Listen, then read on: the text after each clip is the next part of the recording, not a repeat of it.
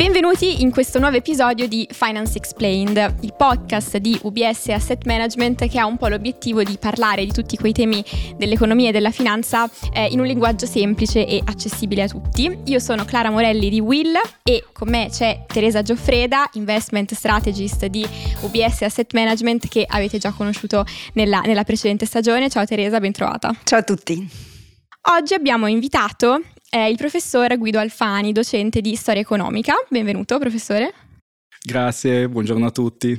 E ti abbiamo invitato perché oggi affrontiamo un altro tema gigante, che è un po' il rapporto tra eh, i conflitti e eh, il mondo economico, che eh, insomma sono due mondi eh, indipendenti che però si trovano a, a parlarsi molto molto spesso.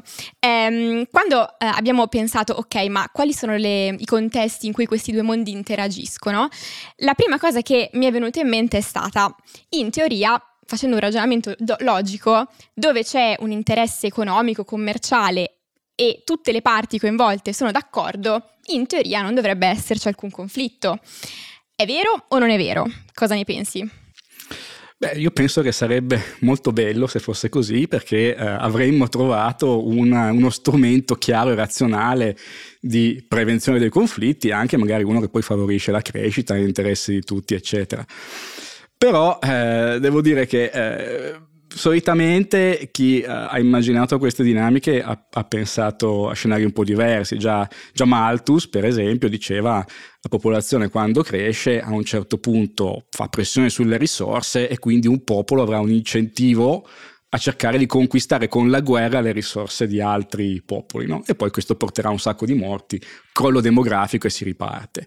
Quindi se io dovessi farti un esempio in cui si è riusciti con l'interesse economico condiviso a evitare un conflitto, beh, il migliore esempio da fare secondo me in questo caso è, è quello della, della, costruzione europea, eh, cominciando nel 1952 con la, la, CECA, la Comunità Europea del Carbone e dell'Acciaio, che serve a mettere in comune una risorsa strategica e lì l'idea era, dopo due guerre mondiali, quindi con l'esperienza eh, di una ostilità continua, in particolare tra Francia e, e, Germania, che un po' si contendevano queste risorse, si dice, vabbè, allora cerchiamo di mettere in comune la produzione di queste risorse strategiche e forse un po' ottimisticamente o almeno così con un po' di speranza per il futuro, si era detto se riusciamo a farlo, quindi a produrre, a mettere assieme Francia e Germania e poi altri paesi, tra cui anche l'Italia che è tra i primi uh, firmatari dell'accordo, se riusciamo a farlo allora si diceva il, il conflitto tra questi paesi diventerà materialmente impossibile perché di fatto gli, gli, strumenti materiali, quindi il carbone e acciaio che servono per la guerra, sono prodotti in modo condiviso e quindi diventa complicato farlo e anche in prospettiva di fatto impensabile. Quindi no? ci siamo dovuti un po' legare le mani. E quindi ci siamo legati le mani. È un caso quasi eccezionale, quello poi che ha portato a uno sviluppo di quello che è oggi l'Unione Europea. Sì, che comunque in realtà ovviamente, come dicevamo prima, è una cosa che poi può facilitare nel lungo termine la crescita, ma anche una percezione diversa del rischio da parte del mercato. Quindi comunque uno dei benefici che noi abbiamo visto anche con l'Unione Europea stessa è stato anche poi nel rifinanziamento dei singoli singoli paesi, soprattutto quando questa Unione Europea è diventata anche un'unione monetaria e non solo commerciale. Quindi, posto che abbiamo eh, capito che è più un'eccezione, invece se guardiamo al passato ci sono moltissimi esempi invece in cui quasi accade il contrario, no, senza quasi, accade proprio il contrario, dove c'è eh, una tensione economica commerciale, lì ehm, il conflitto è praticamente quasi inevitabile. E quindi visto che abbiamo, ti abbiamo come professore di storia economica, raccontaci delle, degli eventi del passato in cui questa cosa si è proprio manifestata nel suo massimo potenziale. Certo, da qui gli, gli, gli esempi si, si, sprecano e allora a questo punto vi parlo anche di qualche caso un po' più antico perché eh, Assolutamente. so che quelli che mi divertono di più e magari sono anche più curiosi per voi. Allora prendiamo questo esempio, eh, nella seconda parte del Cinquecento, eh, quelli che oggi sono i Paesi Bassi si, si ribellano contro gli spagnoli che, che, che, controllavano tutti i Paesi Bassi, quindi attuali Belgio e Olanda. E eh, si ribellano per varie ragioni. Però cosa accade? Che eh, il povero Portogallo, che era indipendente, entra in una unione personale con la corona di Spagna e allora gli olandesi, eh, la prima cosa che fanno è approfittarne con questo pretesto per attaccare i portoghesi che tutto volevano tranne che la guerra nelle colonie, perché i portoghesi avevano costruito queste rotte commerciali circumnavigando l'Africa per portare direttamente le spezie no? Dal, dall'Asia in Europa, cercando di tagliare fuori i veneziani, quindi insomma noi, ehm, e i portoghesi, eh, gli olandesi approfittano di questo pretesto che formalmente il Portogallo sta con la Spagna per cercare di soppiantarli, con l'aiuto tra l'altro degli inglesi. Peccato che poi quando riescono fondamentalmente a rimpiazzare i portoghesi per buona parte in Asia, i, i loro vecchi alleati diventano i nuovi nemici. Quindi a metà 600 gli inglesi che mm, come dire, non vogliono più dipendere per il trasporto dei loro beni dagli olandesi che avevano il monopolio delle rotte del Baltico praticamente, stabiliscono quelli che si chiamano gli atti di navigazione del 1651 che dicono no, mm, soltanto navi con bandiera inglese possono portare i beni eh, possono portare beni nei porti inglesi. E a fronte di questo gli olandesi sono obbligati a scendere in guerra, fanno di fatto tre guerre nella seconda parte del, del 600 su questa cosa qui, solo per proteggere il loro uh, interesse economico e alla fine uh, ne usciranno sconfitti ed è poi il momento in cui l'Inghilterra rimpiazza un po' l'Olanda come, come, come cuore economico dell'Europa. Quindi sono anche dei momenti in cui in qualche modo eh, non vale più niente, quindi esatto. i vecchi alleati si alleano con uh, i vecchi nemici e quindi l'interesse quasi economico prevale su qualsiasi logica e un interesse così economico razionale ehm, viene quasi innescato da un pretesto che sembra quasi non centrare nulla, quindi un matrimonio tra eh, Portogallo e Spagna, che però viene interpretato quasi eh, volutamente in un certo modo. Ehm, e mi ricorda anche un po' eh, quello che è successo poi nei secoli successivi spostandoci da un'altra parte ad esempio negli Stati Uniti Certo, per esempio con, proprio con la guerra civile americana che comincia nel 1861, in cui vi sono tante ragioni no, per questo scontro. Mm, il contrasto tra nord e sud sul tema della schiavitù è molto importante, ma ci sono anche delle ragioni economiche molto importanti. Una in particolare, il nord ehm, noi Stati Uniti eh, voleva industrializzarsi, lo stava già facendo e ha bisogno di politiche eh, protezioniste per proteggere le sue industrie nascenti. Peccato che il Sud invece voleva continuare a, a, vendere i suoi prodotti di, uh, di piantagione prevalentemente in Europa e ovviamente l'aumento delle, eh, dei dazi doganali comportava un aumento dei costi di produzione di questi beni e magari anche l'ostilità dei possibili importatori europei. Quindi questo è uno di vari um, aspetti economici che portano il, il, il, il nord in, in, in contrasto col sud che poi alla fine della guerra, siccome vince il nord, vengono risolti imponendo uh, una politica um, doganale tipo protezionistico che porta poi alla crisi economica dei Stati del Sud che dura fondamentalmente fino, alla seconda metà del XX secolo, quando poi il Sud degli Stati Uniti comincia a crescere molto uh, vigorosamente, cosa continua a fare, ma è completamente cambiato lo scenario di un altro modello economico ovviamente. E qui mi fa venire in mente invece una situazione un po' più attuale che eh, di fatto è esattamente all'opposto, quindi per ragioni economiche forse una guerra come quella tra Russia e Ucraina non si sarebbe mai dovuta fare.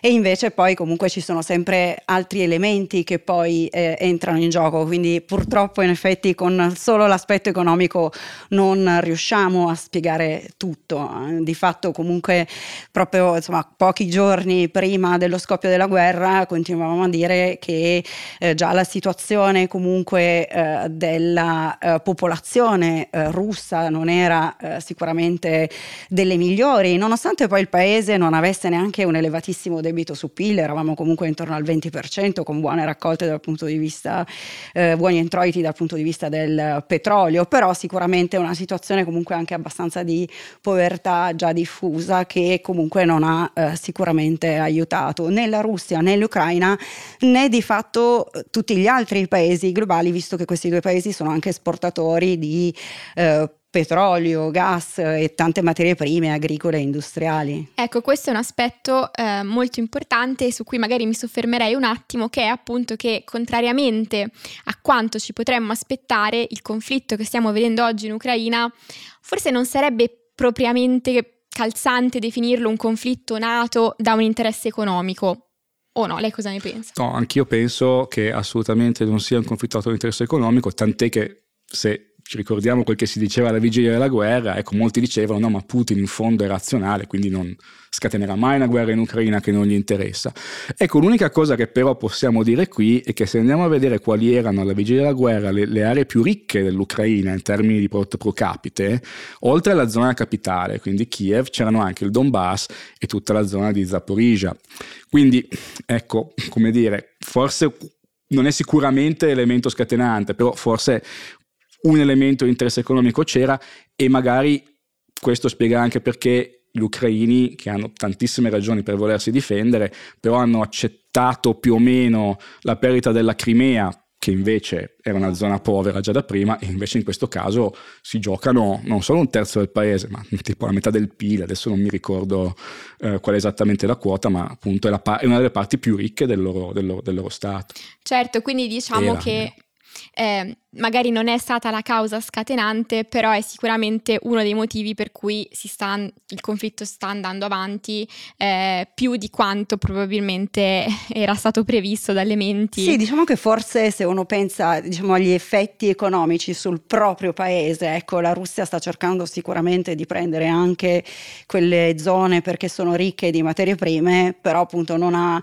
magari eh, ragionato forse bene sulle risorse che aveva e su come era messo il il, il, proprio paese e sui danni che invece si sta un po' autoinfliggendo, anche un po' per le tariffe che ovviamente noi cerchiamo di imporre, certo. magari rispetto al passato, anziché rispondere noi eh, diciamo con un conflitto, stiamo rispondendo con delle sanzioni, quindi comunque eh, abbiamo limitato appunto le esportazioni anche dal punto di vista dei mercati finanziari, c'era stato comunque un blocco del, degli scambi azionari, ma anche comunque delle limitazioni da quelle che erano le operazioni che poteva fare la banca centrale, sono tutte tutte diciamo, misure economiche che poi vengono comunque messe in atto di fatto per cercare di disincentivare comunque la prosecuzione del conflitto, anche se per ora purtroppo non stanno avendo gli effetti sperati. Certamente, e forse anche nella prospettiva di più lungo periodo c'è anche l'idea di forse meglio far capire anche ad altri che un conflitto di questa portata poi avrebbe delle conseguenze economiche disastrose.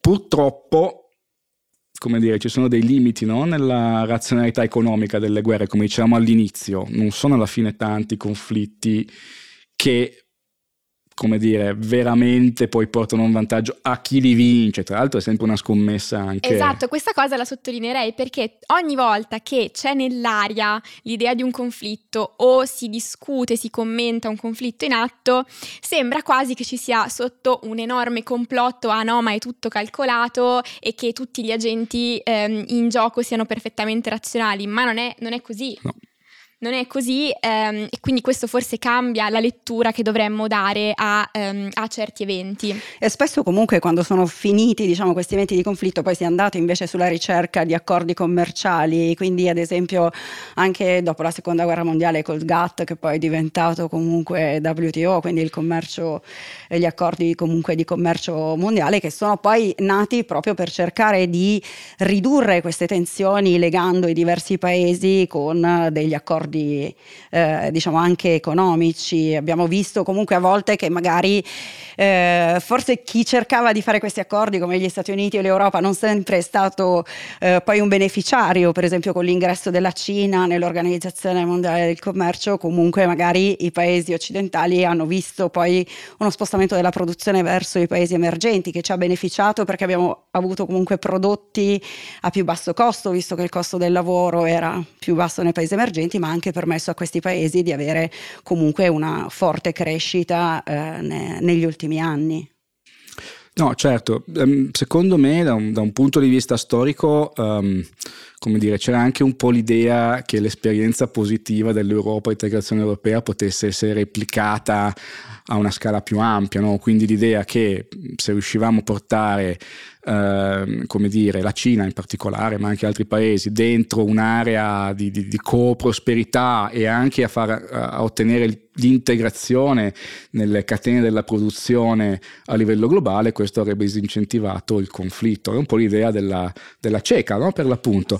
E il problema è che un conto se separiamo i due paesi di dimensione comparabile e che sono anche confinanti, dopo tra l'altro due guerre mondiali, quindi anche un'esperienza molto chiara, cioè la, la, la, la decisione di stabilire la cieca viene presa a cinque anni di distanza circa dalla fine della seconda guerra mondiale, quindi tutti avevano in mente chiaramente quello che volevano evitare. No? Noi ci eravamo dimenticati cosa vuol dire una guerra in Europa e questo è un problema perché quando ce lo dimentichiamo allora la guerra automaticamente diventa più probabile.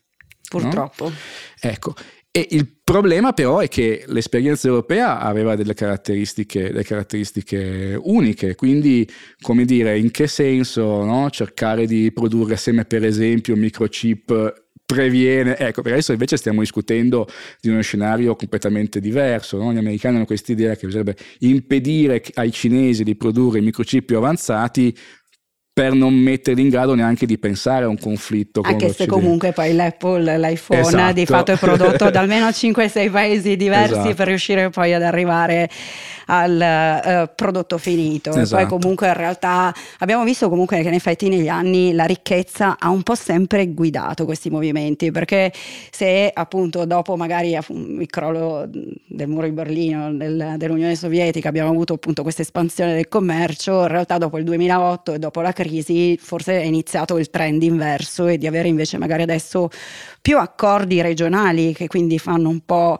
eh, insomma, temere e che... con la pandemia anche. Esatto. Non solo ci sono state appunto queste diverse dinamiche anche della produzione che appunto iniziate oltre dieci anni fa, anche se ne abbiamo parlato maggiormente durante la pandemia, però sono dei trend di lungo termine che portano a spostare, ma in parte anche per l'evoluzione tecnologica, perché con l'automazione non abbiamo magari bisogno necessariamente di spostare la produzione perché il, di fatto abbiamo un meno impatto del costo del lavoro sulla produzione di uno stesso bene, quindi anche l'evoluzione tecnologica ovviamente ha avuto il, il suo impatto in questa diversa distribuzione, ma sicuramente appunto momenti di crisi fanno venire maggior voglia di protezionismo per riuscire certo. comunque ad avere... Mm una difesa del proprio paese rispetto agli altri. Sì, solo che così ci dimentichiamo di una cosa che invece la storia ci insegna in modo abbastanza chiaro, no? che era poi uno degli obiettivi del, del GATT, il General Agreement on Tariffs and Trade, che poi diventa, come dicevi, l'Organizzazione Mondiale del Commercio, e cioè che quando inizia una guerra commerciale, eh, quindi una guerra di tariffe doganali, ecco, quello crea condizioni che poi favoriscono l'inizio di una guerra guerreggiata, quindi quando gli eserciti vengono coinvolti. Uno degli obiettivi del GATT era proprio quello di, siccome tutti gli aderenti al, al GATT dovevano riconoscere agli altri la cosiddetta clausola della nazione più favorita, quindi non potevano discriminare no, tra gli altri e gli aderenti all'Organizzazione Mondiale del Commercio anche devono fare questa cosa, l'idea era evitare che, che un contrasto di tipo economico per conseguenza di una guerra tariffaria sfociasse poi in un contrasto militare. Quindi anche lì c'era questa idea che portare tutti in un'area di commercio esatto. potesse, e ne vediamo purtroppo i limiti, anche perché questa cosa comincia a cozzare con la percezione di un interesse strategico e geopolitico nel cercare di tenere la produzione di certi beni ad alta tecnologia e potenziale utilizzo militare in un'area del mondo più facilmente controllabile e quindi siamo in una fase molto delicata. Molto delicata, il che mi fa pensare un po' a quello che avete menzionato delle guerre commerciali, è un po' il passaggio che c'è eh, e che abbiamo fatto anche discutendo tra un interesse commerciale che sfocia in una guerra a alla guerra che si fa proprio attraverso uno strumento economico, commerciale, che possono essere delle limitazioni create in un altro modo. E quindi, magari volendo concludere, secondo voi quali sono in questo momento le tensioni che sono lì lì che dovrebbero essere, diciamo, guardate con un occhio attento in questo senso? Bah, allora sicuramente quella facile che stavamo menzionando già prima è quella tra gli Stati Uniti e Cina, perché comunque abbiamo parlato eh, appunto di guerra dal punto di vista insomma, di produzione tecnologica, de, di ricerca di un'egemonia in realtà eh, da parte di entrambi i paesi, eh, sia sulla parte, eh, soprattutto sulla parte diciamo tecnologica, quindi eh, quello è, è, sicuramente quello che viene più immediato. E l'Europa Anche in mezzo qui... mi verrebbe da dire, quindi...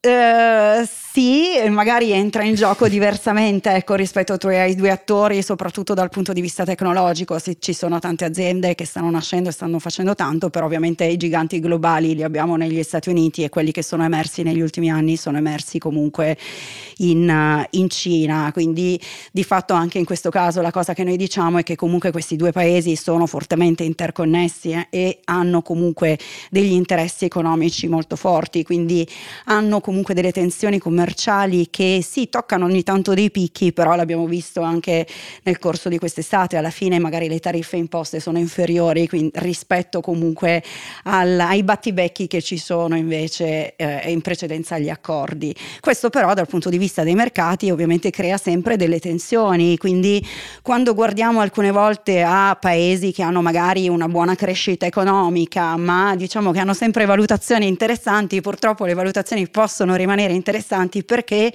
questi rischi dal punto di vista eh, geopolitico possono poi pesare anche sulle performance dei mercati, sia azionari che obbligazionari, perché il mercato richiede sempre un premio al rischio per eh, le incertezze. Sì, io sono d'accordo, cioè la massima preoccupazione è nell'immediato è, quella sulla questione di Taiwan, ovviamente. Ne aggiungo un altro elemento che si collega alla guerra russa-ucraina che sono due tra i maggiori produttori di grano al mondo. Allora ricordiamo che sono ormai molti anni che la FAO avvisa, attenzione che la tendenza alla riduzione dell'insicurezza alimentare globale si è interrotta e stiamo tornando indietro. Durante la pandemia di Covid siamo tornati indietro. Il cambiamento climatico ovviamente non aiuta perché molte aree del mondo, in particolare molti paesi piuttosto poveri, stanno soffrendo per siccità o all'opposto alluvioni generalizzate proprio quando la possibilità di esportare grano, come sappiamo anche data l'interruzione degli accordi su Odessa, ehm, da, da, appunto da questi grandi produttori è compromessa e quindi abbiamo un rischio di carestia in molte parti del mondo e la carestia genera conflitto, ovviamente. E quindi anche questo potenzialmente per vari anni sarà, temo purtroppo, un elemento di instabilità politica da tenere in considerazione e abbastanza imprevedibile anche. Sì, diciamo che quello che poi succede è che ovviamente dal punto di vista diciamo, regionale ci sono magari accordi, non so, vediamo quello regionale asiatico piuttosto che in altri insomma, parti del mondo che permettono anche a questi paesi diciamo, eh, emergenti comunque di cercare di mettersi insieme per rafforzarsi anche rispetto ad altre potenze economiche. Insomma, tantissimi spunti, tanto su, su, cui riflettere. Io ringrazio il professor Guido Alfani per aver partecipato. Grazie, grazie a voi. Teresa, noi ci siamo anche prossima, al prossimo episodio. Io vi ricordo che eh, potete riascoltare e rivedere tutti gli episodi di Finance Explained eh, su Spotify e ci sentiamo nella prossima puntata. Ciao! A presto! Grazie, a presto. Questo materiale è pubblicato esclusivamente a scopo informativo. Si prega di leggere il disclaimer disponibile su questa piattaforma o direttamente sul sito di UBS Asset Management.